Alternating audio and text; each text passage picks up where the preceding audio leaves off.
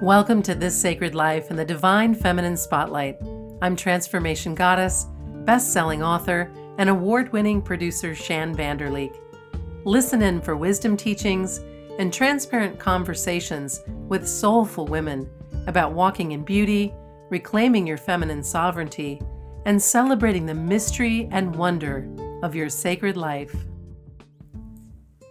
Welcome to This Sacred Life. I'm Shann Vander Leek.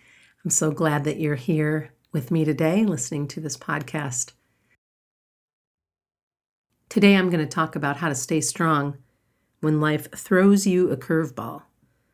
And man, this summer, the curveballs kept coming. And I'm so grateful to be what I hope is on the other side of them. The summer started out really busy. My daughter's graduating from high school. We had the high school graduation. We had events, you know, open house and all kinds of graduation activities going on.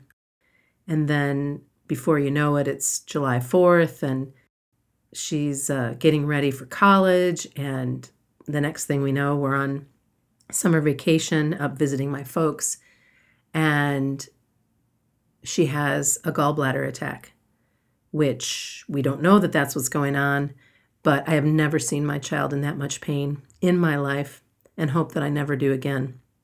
And unfortunately, had to witness her in that excruciating pain before we ended up in the emergency room and then finally in the surgeon's office and then on the other side of a gallbladder remo- removal surgery.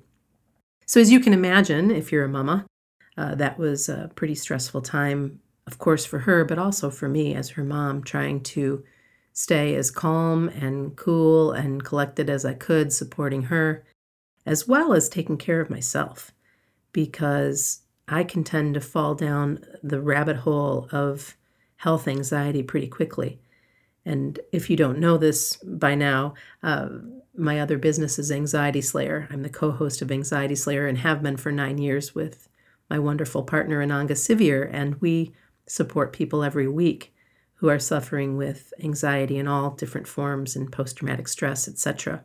So when all of this went down with my daughter, I was so grateful to know and to be able to call on EFT tapping, to be able to use breathing exercises and essential oils and magnesium, all of these things that I've learned about and have added to my toolkit over the years. And to have them, they were all at hand when when we went away because I always just pack a little a little kit for just in case and had everything I needed to help support my daughter when she was suffering so much. And it worked. The acupressure points worked, the breathing worked, magnesium worked. All of those things came together and really showed me that when we learn and prepare and practice these healing modalities, we are really in so much better shape than we would be if we didn't. One of the things that happened to me during all of this was I started to have some PTSD around kind of waiting for Marin to knock at the door in the middle of the night in excruciating pain because it had happened more than once. And so I wasn't sleeping. I was trying to care for myself, care for my daughter, care for our family, keep everything afloat, and couldn't sleep. I can't even tell you how many days in a row that I would just wake up and I was just sure that knock was going to come and we were either going to be off to the emergency room or just witnessing her in all of this pain.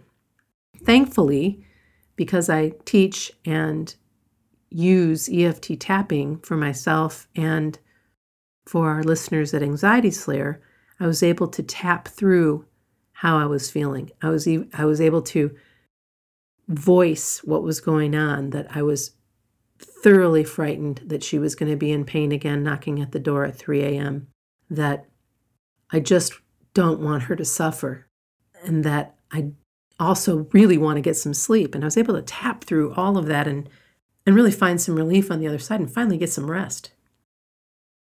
We felt like we were on top of things, and her 18th birthday was in August. So we drove down to Cedar Point, which from where we live is about an eight hour drive. And we got there, she and a friend, we dropped them off.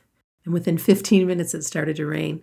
And it rained the whole day and night and pretty much rained them out of their experience at Cedar Point on her 18th birthday. You know, we're not really talking about life throwing me curveballs as much as throwing my daughter curveballs, but how you keep it all together to the best of your ability when somebody you love is suffering and going through things like this.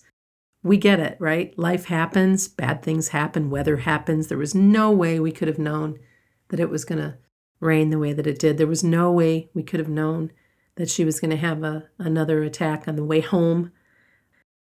Life was happening, and we were doing the very best we could to move through it, to experience it, to care for ourselves, you know, caring for her and caring for myself through the health crisis.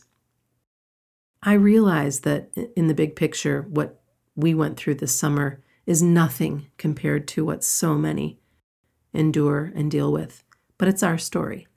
And it was a chance for Marin to learn how to care for herself when she's feeling horrible, to learn that these tools and techniques and things that she's been watching me use for years actually work.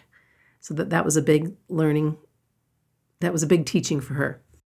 And the teaching for me was that I had to ask for support. Thank goodness I have a really good support team. I reached out to a good friend who also happens to be a massage therapist. I got on her table. Before I got on her table, I cried my eyes out. she held space for me. I was able to go through everything I needed to go through emotionally with her, completely safe and supported, which is what a blessing to have a girlfriend that can do that for you and that you can do that for and to get the body work and to do what I knew I needed to do to stay as grounded as I could to be of support. That is such a gift. So, how do you stay strong when life throws you a curveball? You reach out to your support system, to your best friend, to your partner, to somebody that can eh, that is available to hold space for you you reach into that toolkit and practice what you know, whether it's yoga or getting out for a hike or getting on a massage table or taking a bath, breathing exercises, EFT tapping, essential oils, whatever it is that works for you, or maybe a combination of all of the above, as, as I used, to show yourself all of these things that come together in this perfect way to support you while you're going through a shitstorm. And here we are in October. I'm grateful to share that it's been a couple of weeks since Marin's surgery. She's doing great. She's feeling better. She's in college, got loving her classes, going back to work, and it looks like things are going well with her recovery. Since then, I also had some dental surgery. I didn't even get into that because why, why go there, right? but I'm also healing well. And my husband has been a champ through all of this, really has been our rock. The fact is, when these things happen, if you dig deep, you really do know what to do. And if you don't know what to do or feel like you don't, Hopefully, I've given you some ideas today that you can draw from that can support you when a loved one is suffering or when you feel like curveballs are flying at you faster than you can dodge them. I'm so glad that you listened in today. I hope that you found this podcast supportive and that if you have been dealing with a health crisis or in a situation where you've been supporting somebody who's suffering. I hope that you're on the other side of it and wish you all the best. And we'll come back again and see you next month. Until then, take good care of yourself. Big love. Thanks for listening to This Sacred Life. If you like what you heard, the best compliment you can give us is to leave some stars and a favorable review at iTunes. And be sure to visit transformationgoddess.com to claim your free album of guided relaxations for women who do too much.